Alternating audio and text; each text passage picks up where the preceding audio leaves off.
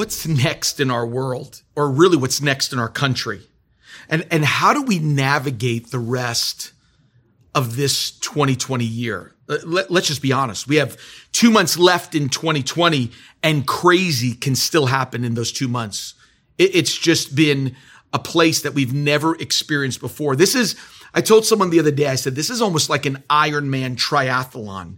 Just when you think you're done with one event, you face another mammoth of an event that comes after it. You just kind of like the triathlon, you just swim 2.4 miles and you get out of the ocean. And instead of resting, you have to jump on a bicycle and drive and, and ride 112 miles. And just when you finish swimming 2.4 miles, riding a bike for 112 miles and think, okay, now it's time to rest. Now it's time to run a marathon. That's really what's been happening. This is like a triathlon. We have mammoth events that we're facing. Think about it for, for a moment. Our triathlon is starting to look like this. We're faced with the possibility of a new president with a closely contested finish that could go all the way to the Supreme Court and blow up Washington, DC. Our nation is a powder keg of political ideology. We're also hearing triathlon. This is our triathlon for 2020. We're also hearing of a European second round of COVID that we may be here in the United States getting ready for a lockdown that is going to be coming our way. Our churches are mostly shut around the world. And if open, it's hardly open. Can't sing. You have to wear masks. And even our cities, my city, New York City, is in disarray on and, and really on pins and needles for what is coming next. How do you know what to do as a leader, a family? How do you know what to do as a pastor and as a church and even as a nation? And as, Jer- as Joshua says, we've never been this way before. And really, it's difficult to know what to do. When I was walking the streets a few days ago, praying for our city, knowing that we may be on the verge of protests, I'm looking at the buildings and boy, physically, all the stores have boarded up their windows because they were expecting protests right after election day. It looked like it looked like down south a hurricane was coming and probably was to some degree. And what's crazy is this, as I was praying over the city, my last 20 minutes, this is what I saw on the streets of our city. First thing I see is a man um, being thrown out of a breakfast store and threats going on, violent threats to each other. They're screaming on the streets of 8th Avenue. Within minutes, I come upon a, a, trash can and there is a man who's beginning to look for his breakfast that I've watched him that he's digging in, smelling everything from the, from, um, old milk to food. And he's looking at all this thinking, thinking this is my breakfast. And also you start to think about this as I'm as I'm watching this. I I come across one of the makeshift uh, restaurant stands that are on the streets to kind of expand their occupancy. And all of a sudden, I'm watching a man in there who is shooting a, a needle in his arm of drugs. This is this is my city. This is what we're experiencing right now. A city that unemployment has gone from 3% to 14%. Some are even saying 16%. And as a pastor, as a leader, and even as a dad and a husband, what do we do in this time? I heard someone even ask, um, saying, uh, Pastor Tim, what's the plan? What's the move forward plan for Times Square Church? And I'm thinking the plan. How, how let me ask a question because I kept thinking through this. How do I get smarter without the experience of these kind of times? In fact, let me even just say it to you this way. No one on the planet has past experience to share for what we are experiencing right now. There's not a book, a person, a political leader, a religious leader that says, I've been through this before. So what do you do? But I, I, I believe this. Just because no one has ever had the experience, it doesn't mean that we're stuck. I believe God has helped me on how to navigate through this a little bit. This one verse has kept me moving forward as a leader and as a pastor. Scottish pastor Robert Murray M'Cheyne said this back in the 19th century. He says, my church's greatest need is for my personal holiness. Boy, that's powerful. In fact, I was reading what one young pastor said. He said, my congregation needs me to be humble before they need me to be smart. They need me to be honest before they need me to be dynamic. They need me to be teachable more than they need me to teach at conferences. That's, that's so powerful. And that's really what Robert Murray M'Cheyne is saying. Say, my church's greatest need is my personal holiness for me to obey God. So how do we move forward? without knowing what's ahead and without experience. And here it is. I think David gives it to us. I think the, I think David in the book of Psalms, the largest chapter in the entire Bible, says these powerful words. Listen to him. David says, I understand more than the aged because I have observed your precepts. Man, this is, this is going to be something for us today. In fact, another version says it like this to, to, to make it clear, obeying your laws makes me wiser than those who have lived a long time. What David is saying is this obedience to God works faster than experience in life. So when I don't have the experience to move forward, I always need to go with obedience to God. See, obeying God helps me to move forward into an unknown future. Personal obedience, personal holiness. The M'Cheyne, what M'Cheyne was saying uh, uh, over a hundred years ago. See, David was telling us that obedience makes us wise. Obedience catapults us me to, uh, to wisdom more than even education does, and degrees and experience. One of one of my spiritual fathers and spiritual uh, mentors from the past Leonard Ravenhill said it like this. He said, maturity comes from obedience and not necessarily age. That's exactly what David was saying in Psalm 119, 100.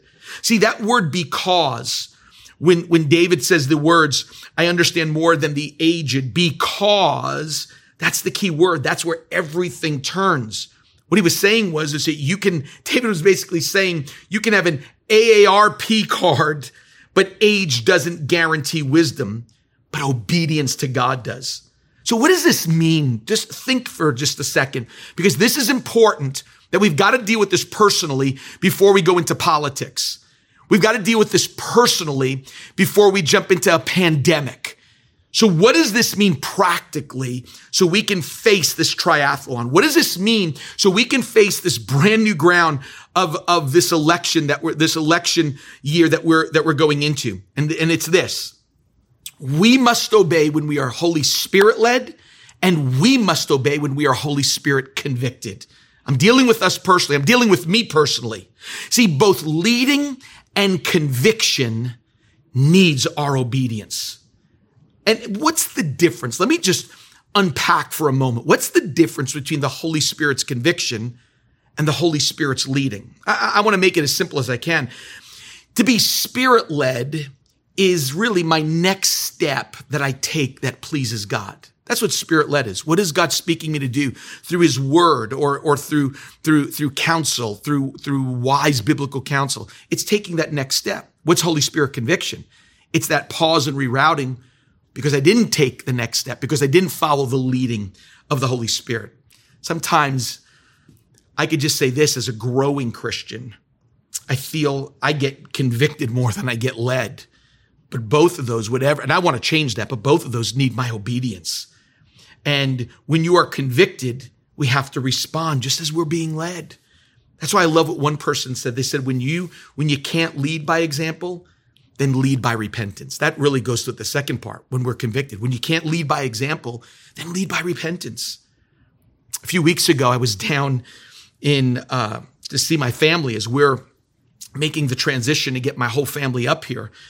And um, we're sitting around the dinner table, and we just kind of started uh, just having a fun time together as a family. And I'll never, uh, I remember that while we were there talking through, I was talking with my uh, middle daughter and and Grace, um, Elizabeth, who's got such a touch of God upon her life. I just remember we were kind of bantering back and forth, and I don't even know what brought me to it, but we started like rhyming things with her name. We was going Grace. I, I, just said, you know, when guys come near you, you better use mace, um, and you got to tie your shoelace. And then just I don't even know what the context was. And I just said something to this and don't be a disgrace. And we just kept going on. In a few moments, dinner was done. I was getting ready for bed and we, we were, the night was, was shutting down a little bit early. And as I was laying down, I felt the conviction that this, that God was asking me to be obedient to. The Holy Spirit literally just, I felt like just spoke to my heart and felt the conviction and said, go back and speak to your daughter and say, please forgive me for using the word disgrace with your name. I don't want you to ever hear those words coming out of my mouth just to rhyme with your name. I just don't want her to ever hear that from her father. And, and I knew that God was speaking to me and how God was challenging me. And I, and, and I had to, and I'll explain the battle that I had even to get up. But I went back and Gracie was so gracious in just receiving an apology. She didn't think anything of it, but it was important to me because I didn't feel like God wanted me to, to do that as a dad. I don't want her to hear those words coming out of my mouth. I want to be spirit led. I want to personally walk with God right now. I want the greatest gift or the greatest need that Times Square Church has, that the church has for you as pastors, is our personal uh, holiness, our obedience to God. A businessman who is known to be ruthless once told American author Mark Twain, he says, before I die, he said, I want to make a pilgrimage to the Holy Land. He says, I want to climb Mount Sinai and read the Ten Commandments on the very hill that it was given. To which Mark Twain said, he said, I have a better idea. He said, you could stay right here in Boston and just keep them instead. That's literally the challenge for God for personal holiness, for personal obedience.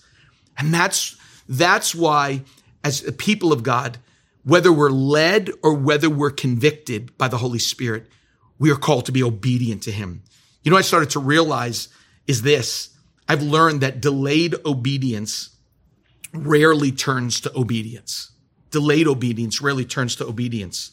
You know, when, when the Holy Spirit was convicting me, I, I, I started to realize I kept giving God reasons why I shouldn't apologize to Grace my daughter. I, God, I was, and these, these are the words that were going through my mind. God, I was just joking. I was just, it was just meant to be funny. I'm already in bed. Um, I could do it tomorrow. It was just trying to be funny. Um, I, they're going to think I'm weird to apologize for something so silly.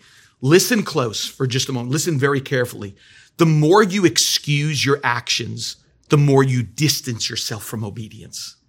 The more you find excuses of why not to do it, you start to distance yourself and delayed obedience rarely does turn into obedience. And I knew if I didn't get up at that moment, I wasn't going to get up and, and begin to go, Holy Spirit, lead me. Why? Because if I obey your precepts, if I obey your commands, if I begin, then obeying your laws makes me wiser than those who have lived a very long time. A precious woman of God from an organization called YWAM, Youth with a Mission, Joy Dawson, said these words, disobeying him, God, is the same as telling him is to hold back all of your blessings that come with obedience. And then she says, that's not only stupidity, it's insanity. And I want to obey God. I want you to obey God because literally it helps us to move forward into an unknown future. See, God will show us, but, but it's our choice whether we're going to go forward into it. That's why Psalm 32, 8 says it like this. I'll instruct you. This is God speaking and teach you in the way. Here it is you should go. He never says, I'll make you go, but should go means that God will direct you, but God will not make you go that direction. Because wisdom comes from saying, yes, Lord. Keep those words in mind. Wisdom comes from saying, yes, Lord, I'll take the next step. You're leading me. Wisdom comes from, yes, Lord, I feel convicted. Reroute me. Let me pause and make this right with an individual, with my spouse, with my child, with my church, with my pastor, with my supervisor. You know, the apostle Peter said a lot of dumb things when you read the gospels. Let's build three tabernacles, he said on the Mount of Transfiguration. Um, he tells Jesus, you're not going to the cross. Um, where then Jesus literally says, get behind me, Satan. He also denies Jesus three times. But the words that make me cringe more than any of the words that Peter said is found in Acts 10 when Peter has a vision that he is, that, that he is able to eat all things, that he can, um, that all things are lawful for him to eat. It's in Acts chapter 10, which opened up the vision and opened up the door to the Gentiles. Listen to these words in Acts 10 and you'll see how devastating these words are. Then a voice said to him, this is in his vision, get up, Peter, kill and eat them, meaning the food that he was seeing in that vision. Look at verse 14. These two words that have no business belonging together. No Lord, Peter declared. I'm just telling you, no Lord has to be the worst thing that Peter ever said. Even worse than I never knew you. I, I, I, I don't know who you're talking about when he denied him. Think, think for a moment. No Lord? Are you serious, Peter? Lord, you're in charge of my life and you're saying no to him as if you know better than him. I, we had a Japanese pastor come speak. He was a pastor ministering in the country of Japan. And I'll never forget the words that he said. He said, you Westerners don't know how to read the Bible. And I, and I kind of perked up and I'm going like, what, what does he mean? He said in our culture, because the way the, the, the Japanese and even the Chinese characters are written, they're written really from north to south. He says, when we read the Bible, we read it like this. But when you Westerners read it, you go east to west. You read it like this. What he was saying was, we sometimes read it as a no Lord when we need to see it as a yes Lord. See, every time you say yes to God, we get wiser and smarter. I believe holiness and obedience gives me wisdom for the next step for what we're facing. Why is this important? Because folks, let's just be honest. We've never been this way before. We've never been this way before with an election and the political season that we're faced with right now. We may be on the other side of having a brand new president starting four, four years, um, New Year's, uh, four new years with Vice President Biden. But we're in a polarized country and even a polarized church.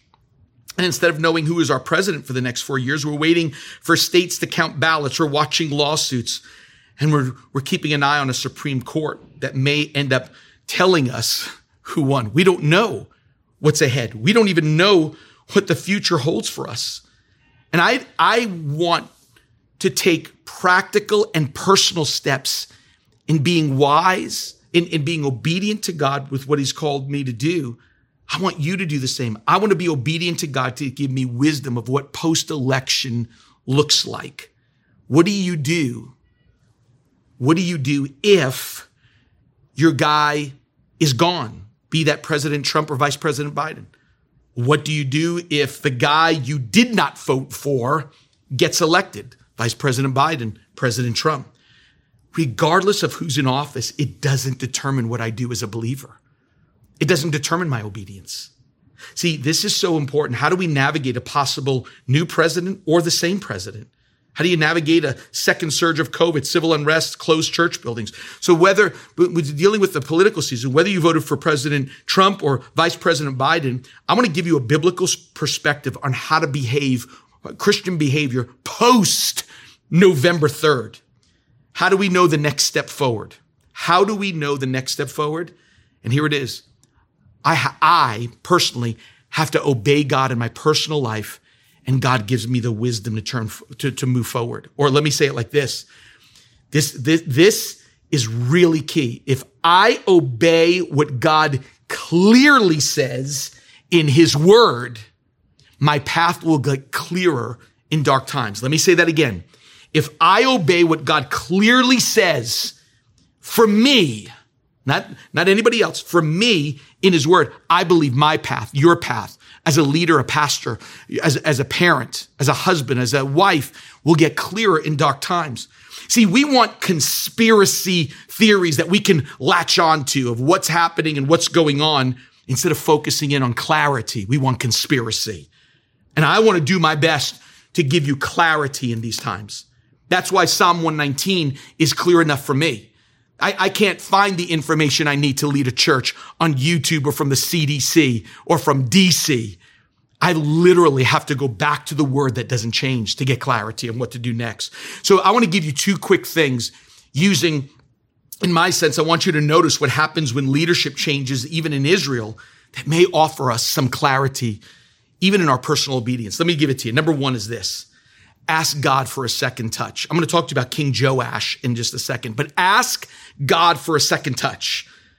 I'll tell you what I mean. I think we all occasionally, I know I do, need a second touch from Jesus. There's a story in Mark chapter 8 about a blind man that Jesus healed, but touched him twice. Why? After his eyes were open, he saw things exaggerated. He saw normal things in an exaggerated way. Let me read it to you. This is Mark chapter 8, verse 22 through 25. And they brought a blind man to Jesus and implored him to touch him. Taking the blind man by the hand, he brought him out of the village. And after spitting on his eyes and laying his hands on him, he asked them, Do you see anything? Listen to this now. He looked up and said, I see men and I see them like trees walking around or like giants. He sees an exaggeration is what he begins to see. Now look at this. Then again, he laid a second time, he laid his hands on his eyes and he looked intently and was restored and began to see everything clear. The second touch helped him see everything clearly. I need a second touch. The church needs a second touch. Folks, lean in on this. Listen to me close and carefully. When men are big, God gets small. When men are big, God gets small. Men are, men are getting too big. That's why God is fading out of the picture in DC. We, we, who, who needs God in our government? We have men to guide us. We need to understand how big God is during these times and how small man is. There was a king in office in Israel. He saw men too big and even saw good men too big. Let me tell you about this king. It's in Second Chronicles 24, verse 2. Listen to these words. Joash, that's the king, did what was right in the sight of the Lord all the days of Jehoiada the priest. So, so here's what happens before we read on. Joash was the king and Jehoiada, these are two important names, was the priest. And there is a line that we just read in verse 2 that worries me. And it said, The king did what was right all the days of the priest. And you're going to see why this is wor- worrisome to me. The worst thing happens to this king. His priest dies. Jehoiada passes away. And so here's I want you to get. Joash is the king. Jehoiada is the priest. And all the days of Jehoiada, his priest, his guy, he did what was right in the sight of the Lord. What happens when Jehoiada is gone? Listen to those words. Here it is. Verse 15. When Jehoiada reached the ripe old age, he died. He was 130 years old at his death. They buried him in the city of David among the kings because he had done well in Israel and to God and his house. Here it comes, folks. Strap in. But after the death of Jehoiada, the officials of Judah came and bowed down to the king and the king listened to them. They abandoned the house of the Lord, God of their fathers, served the Asherim and the idols.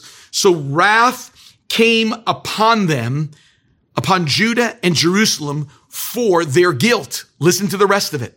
Yet he sent prophets to bring them back to the Lord. Though they testified against them, they would not listen. Did you just see what happened? Joash is the king, did right as long as Jehoiada was there. But here's what happens. Listen, they were godly as long as their guy was in office. Wow. Stop right there. Joash, the, he was godly as long, he was obedient as long as his guy was in office. Your godliness, my godliness, better not be connected to someone else. Your godliness will not last unless you're connected to someone everlasting. Let me say that again. Your godliness, my godliness will not last unless we're connected to someone everlasting. See, Joash was a, was a good man as long as his guy was in leadership. So whether your candidate is elected, unelected, passed away, retired, served his term, got voted in, gets voted out, one day, let me just be clear, they'll all be gone. It doesn't matter. Here's it is. It doesn't matter. If I'm committed to God who does not die and who is eternal, then elections results doesn't alter my obedience.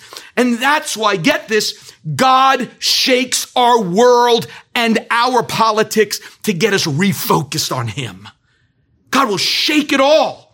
When the church sees men as trees, good men or bad men, God will shake it up to show how small man is and how big God is. One Baptist preacher said it like this. Sometimes your medicine bottle has on it, shake well before using. That's what God has to do with some of his people. He has to shake them well before they're ever usable. Don't call yourself a Christian if you can't be Christian under a leader that you don't agree with.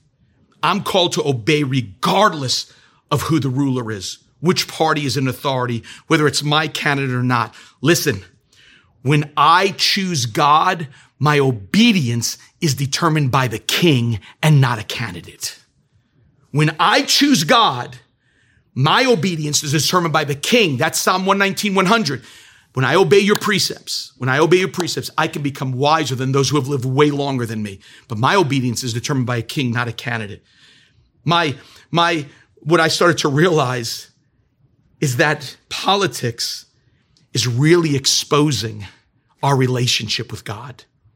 Politics is really exposing the depth of our Christianity today. I love what D.L. Moody, the great American evangelist, said. He said, lighthouses blow no horns, they just shine.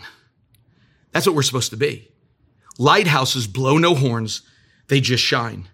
And there is a verse that asks us to shine. It is almost as if the apostle Paul was living in 2020 and begins to lead a pastor, Pastor Titus, and says, here's what you need to tell your people during a political season. Listen to these words. He says, remind the people to respect the government. Stop there for a moment. Respect the government, not your government, not who you support. Don't respect simply who you supported. He says that means Vice President Biden, President Trump, the, the, the Speaker of the House Pelosi, it could be AOC, or even the new Supreme Court Justice ACB. And this is what he says and be law abiding, always ready to lend a helping hand, no insults, no fights. Oh, my goodness. Listen to these words. God's people should be big hearted and courteous. Folks, when I choose God, my obedience is determined by a king, not a candidate. Then Paul begins to start in verse three to tell us why. He reminds the Christians, I want you to get this before I start reading verse three. He reminds the Christians of their past and he tells them when, if you're losing it politically, then you forgot your fast and you've defaulted to an old behavior. Because verses one and two is respect the, respect the government. This is the way I want you to respond. And then he says this. He reminds them. He says, if you're, if you're getting out of control with this, listen, church, listen, Christians. Here's what he says. He goes, let's go backwards. It wasn't so long ago, verse three, that we ourselves, out of the message translation, we ourselves were stupid and stubborn dupes of sin, ordered every which way by our glands, going around with a chip on our shoulder, hated and hating back. But when God, our kind, loving Savior God, stepped in, listen to these words, He saved us from all of that. It was all His doing. We had nothing to do with it. He gave us a good bath and we came out of it new people, washed inside and out by the Holy Spirit. Our Savior Jesus poured out new life so generously. And he goes on to say these words, God's gift has restored our relationship with him and given us back our lives. And there's more to life to come, an eternity of life. And he says, you can count on this. What's crazy, what happens next is he says, but there may be people that forget their past. And this is what he says to them. Warn a quarrelsome person once or twice, but then be done with them. It's obvious that such a person is out of line, rebellious against God. See, he's not responding to the Psalm 119, 100. His, his, his, his obedience is dependent upon a candidate, not a king. It's obvious that such a person is out of line, rebellious against God. By persisting in divisiveness, he cuts himself off, is what it begins to say. See, holiness is acting, is, is literally the life of God in us coming out of us. I was reading the story of a quarterback and an ESPN, an NFL quarterback, ESPN commentator explain, explaining um, why he's divorcing his second wife and why he had an affair. And these were his words. God wants, and he, and he inserted his name. God wants so and so to be happy. Did you just see what he said? His obedience was dependent upon his happiness. That's a joke. The former NFL quarterback and two times Super Bowl champion's obedience was controlled by his personal happiness and not by an everlasting God. Remember, when I choose God, my obedience is determined by the king, not by a candidate, not by when I'm happy, but by a God who knows me inside and out. Let me give you a final thing and let's close today. People come and go and God stays the same. People will come and go, but God stays the same. I want to close by giving you one more, one more leader in the Bible, Uzziah. We talked about Joash, whose obedience was connected to a priest. When the priest is out of the office, he's, he's into idolatry and abandoning the house of God. But the second king is really important. This is what I want to talk to you about. See, dates get blazoned on our conscience. For, for an older generation, if you were to say December 7th, 1941, people understand that's Pearl Harbor. For ge- another generation, um, if you were to say November 22nd, 1963, they know that was the JFK assassination. And today, this generation knows 9 11, September 11th, 2001, when our country was attacked by terrorists. Isaiah, the prophet, had one of those dates emblazoned on his conscience and in his heart. It was a date that his leader, that he loved and who helped change his country, was gone, not from an election, but from death. The leader's name was Uzziah. Let me read to you what Isaiah says. Here's his date. In the year, that's him saying December 7th, 9 11, November 22nd, um, 1963. In the year of King Uzziah's death, it affected him.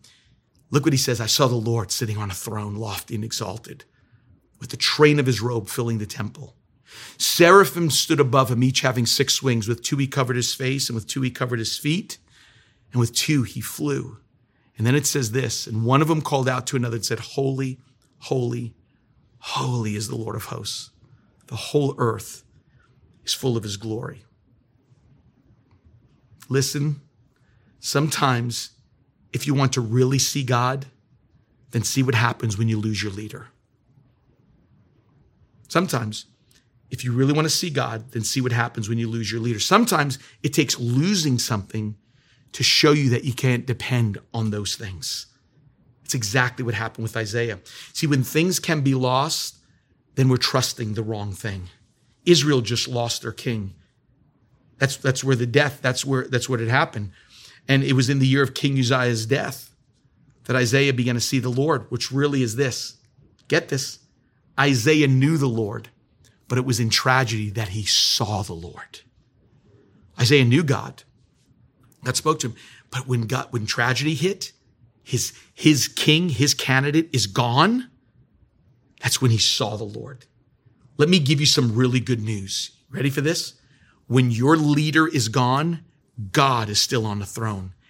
For Isaiah, a king died, but the king was just fine.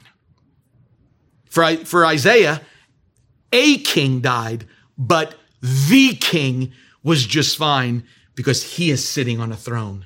That no matter what happens and what falls apart, our God is still on the throne. I heard one person say like this if you can trust a puzzle company to make sure every piece is in the box to complete the puzzle, then why can't we trust God that every piece of this life is there for a reason and He's putting it all together? God is able to do it. That's why all of a sudden Isaiah hears him call out. These angels call out, Holy, holy, holy is the Lord of hosts. The whole earth is full of his glory.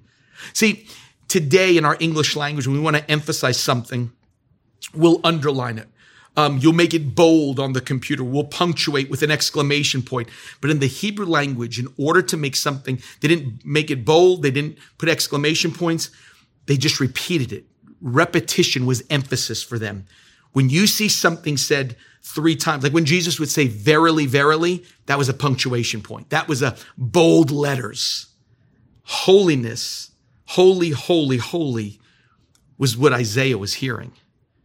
It was holiness is the controlling attribute of God. It's interesting.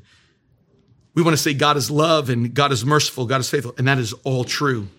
But only one attribute they say three times over, holy, holy, which means that word means totally different than anything you can think or imagine.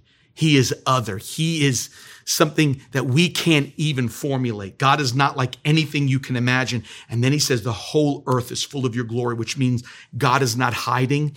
I just think sometimes we're just not looking. He's filled the earth with himself, but men are not looking. He's there. God is everywhere and we still miss him, but don't miss God today. Trump, President Trump will come and go. Vice President Biden is going to come and go. So will every senator, so every political leader, so will every monarch, prime minister, king. Let me just tell you something. When people get big, God gets small and those big people will come and go, but God stays the same. A king may be leaving a throne. A king may be ascending to the throne. But let me just tell you something. But we know the king that is not going anywhere. And that king, that God wants a relationship with you. Can I remind you of something in this technological society that we live in today? God has no phone, but I can still talk to him. God has no Facebook account, but I can still be his friend. God doesn't even have a Twitter account, but you can follow him today. Man will let you down. Whenever you trust in man, you will be disappointed. That's why I want you to understand what Romans 10 11 says. For the scripture says, whoever believes in him, listen to these words, will never be disappointed. Whoever believes in him will never be disappointed. And this is your day. See, to believe in God is to become a friend of God. To believe in God is to become a follower of God. To believe in God, Jesus says, that's when it starts by being born again. In order, in order to follow and be a friend of God, you have to be born again. This is, this is the most important question I can even ask you today is how have you ever been born again? Because that really answers the question is how do you get to heaven? Because some people say, well, it's by water baptism or communion or going to church or being a good person. All these are, are good things to say, but that's not what Jesus said. Listen carefully. Jesus uses these words in John 3 3 and John 3 5. Unless a man or woman is born again, he can never see or enter the kingdom of heaven. See, there must be a relationship that you have with God called being born again. And that can happen right now. Right now. You're watching, whether it's in your kitchen, your car, at a gymnasium, whatever it is, as a, as a, as a in your during your workout, wherever this is, you can be born again right now. Well, Pastor Tim, how can I do that? It's as simple as ABC. Can you explain that? The, each of these letters, A, B, and C, correspond to a letter. It's A, admitting that I'm a sinner. I get honest with God, that all of us have a condition called sin and it can't be fixed by a promise, a program, a priest, or even a pastor. We need help to fix us. I am, start with me. I'm broken inside, and the diagnosis is sin. And I have to admit that I'm a sinner. As one pastor said, we're not mistakers in need of correction. We are sinners in need of a savior. We don't need a second chance. We need a second birth. And that second birth comes with the second letter, believe. B, believe.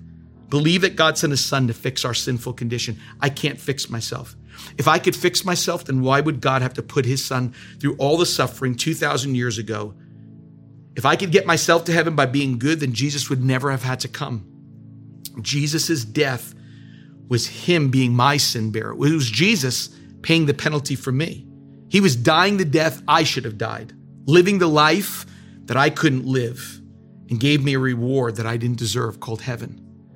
And finally, the C word it's admit, be, believe, and see, confess. Confessing Jesus as Lord. That's a big word. That Romans 10 9 and 10 talks about that we confess him as Lord which basically means boss, you're in charge. You, you, you, you're the one that's in charge of my life. See, do you think that God sent his son Jesus to die on the cross just to get you to go to church? Just to get a, a day of the week from you? His goal wasn't to get you to church. His goal was to get you to heaven forever, not to church on Sundays. Coming to church on Sunday, that's religion. Being born again is a relationship that goes on every single day. Christianity is not coming to a person or coming to a place, it's coming to a person and that person is now in charge of our life. I, I want you today to realize that just as you had a first birth, physically, we need a second birth spiritually. And that can happen right now. And some of you may go, Pastor Tim, can you help me? Can you tell me what I need to do next? Because I'm not perfect. There's a lot of stuff going on in my life. Here's the good news for you perfect people don't go to heaven, but forgiven people do. And today can be your second birth date. Today can be your born again date. And wherever you're at, whatever country you're from, whether you're right here in Manhattan, New York City, around the country or around the world, let today be your second birth date. You're going to see God big and realize men are small. You're going to have a second touch today to realize that all this stuff walking around you, these giant people, God is going to go, that's exaggeration. I'm going to show you how great and how big God is. I want to start that journey, Pastor Tim. How do I do it? I want you to pray a prayer with me. If you're able to, I want you to say it out loud. If you're able to, even as a family, I want it to come from the heart. This is not a magic prayer. It's a prayer that begins to incorporate those, those ABCs and to say, God, I want you to be part of my life. I want to start this journey today. Come on, pray this with me right now. Dear Lord Jesus, say it out loud. I believe that you are the Son of God. I believe that on the cross, you took my sin, my shame, and my guilt, and you died for it.